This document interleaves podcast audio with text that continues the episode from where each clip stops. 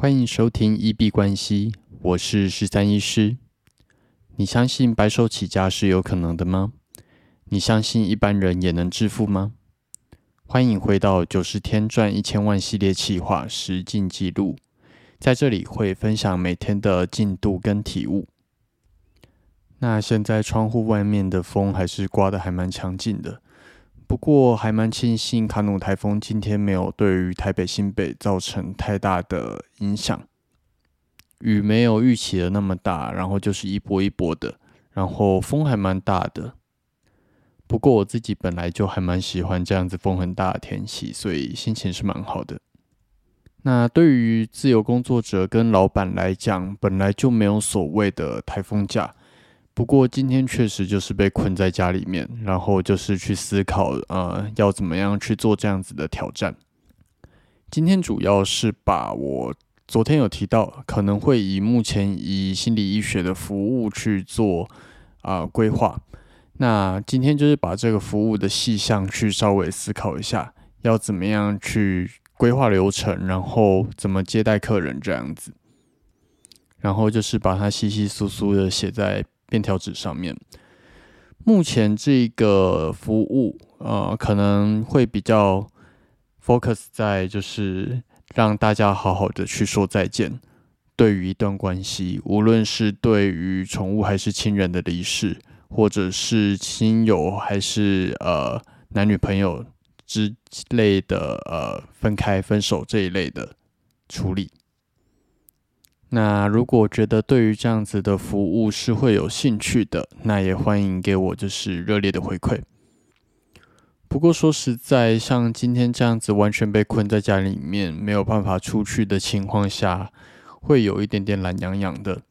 那嗯，其实，在创业的过程，或者是嗯做这样子九十天挑战。总会有就是情绪跟精力上比较低潮的时候，那有可能那一天基本上就真的是什么事情都没有做。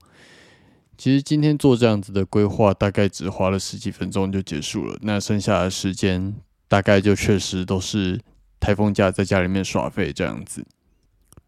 不过既然我们要比较真实的来记录这个挑战的话，当然这些啊比较。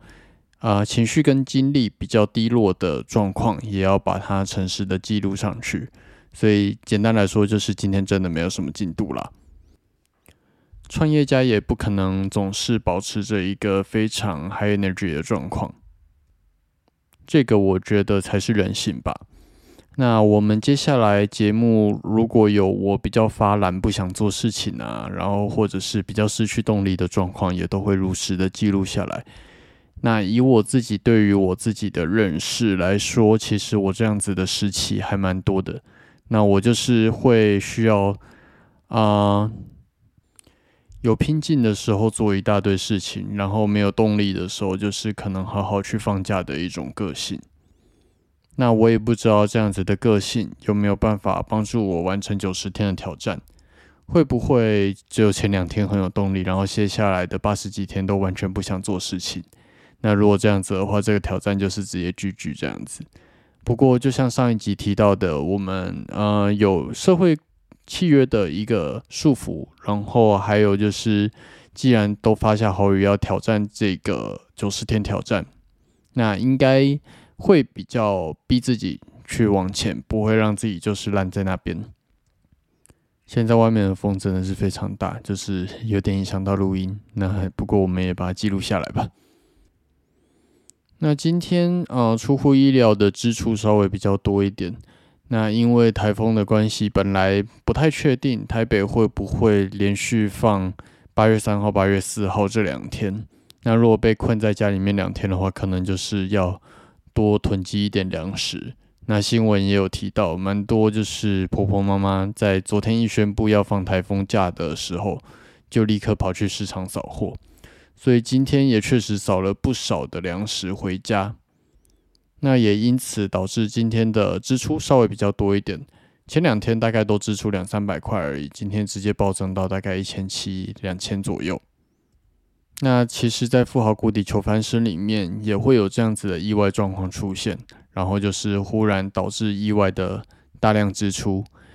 但是不能把它就是当做啊平常会发生的事情。虽然它确实是平常会发生的事情，没有错，但是就是不要习以为常。然后如果发生的时候，还是要尽量压低这个花费。毕竟在这个挑战的前期，每一分钱其实都蛮重要的。那关于省钱的议题，我们刚刚一百零三集的部分有讲，大家可以回去听。已经很久没有这样子每天去日更 podcast，那目前还在抓节奏跟抓那个动力的部分，希望能够赶快抓回以前日更的感觉。那今天，嗯，我的女友煮了台风面给我吃，第一次知道有所谓的台风面。那它其实就是啊，番茄青鱼罐头，然后再加上面这样子。对，那好像我们之前在台中。家里的时候确实没有这样子，呃，吃台风面的习惯。那今天第一次认识了这个料理，蛮特别的，也稍微记录一下。那今天做比较多的事情，可能还是 focus 在研究交易这一块。那其实目前有一个交易策略已经正在执行了，但是最近在看一本超级绩效。那 Mark Minervini 是一个美国非常厉害的股市交易冠军。那呃，之前一直有一个我觉得不太好的习惯，就是知道了一个新的策略，然后就会想要把它融进原本的策略，然后去让原本的策略获利的能力更好。但是其实，在没有一定的样本数之前，一直随意的调整策略，然后再把各个流派不一样的策略都融合在一起，最后只会导致四不像。嗯，当然，我觉得 Mark 的策略也非常精彩。之后我也会想试试看，但是目前来讲，还是先专注在原本做法，然后先累积了非常大的样本数，能够稳定获利。那之后真的要来开发第二个策略再说吧。在这里跟大家分享这个体悟，那呃也是建议在交易的训练上面，就是好好的先把一套策略累积到很好的啊数量。然后要优化，再去做优化，不要三心二意做三比五比，然后好像没有办法盈利，就急着想要换策略这样子。好，那最后在这个挑战的前期还是会需要本金，所以明天会去做诊所的居家访视，然后就是以自己的本业去赚取一些薪水，来作为就是创业的本金。那发想服务的部分也会持续的去做进行，但是其实只有想没有行动是没有用的，所以嗯，尽量让自己在五天之后就开始去把这个服务推上线，然后尽快的去接第一个客人。没有第一个，那就不会有后面的事情，先做就对了。再次提醒自己。好，那如果对于这个挑战，或者是有任何想要跟我互动 Q&A 的部分的话，都欢迎在 Podcast、IG 或者是 Twitter 留言给我。那我们这集节目就先到这边。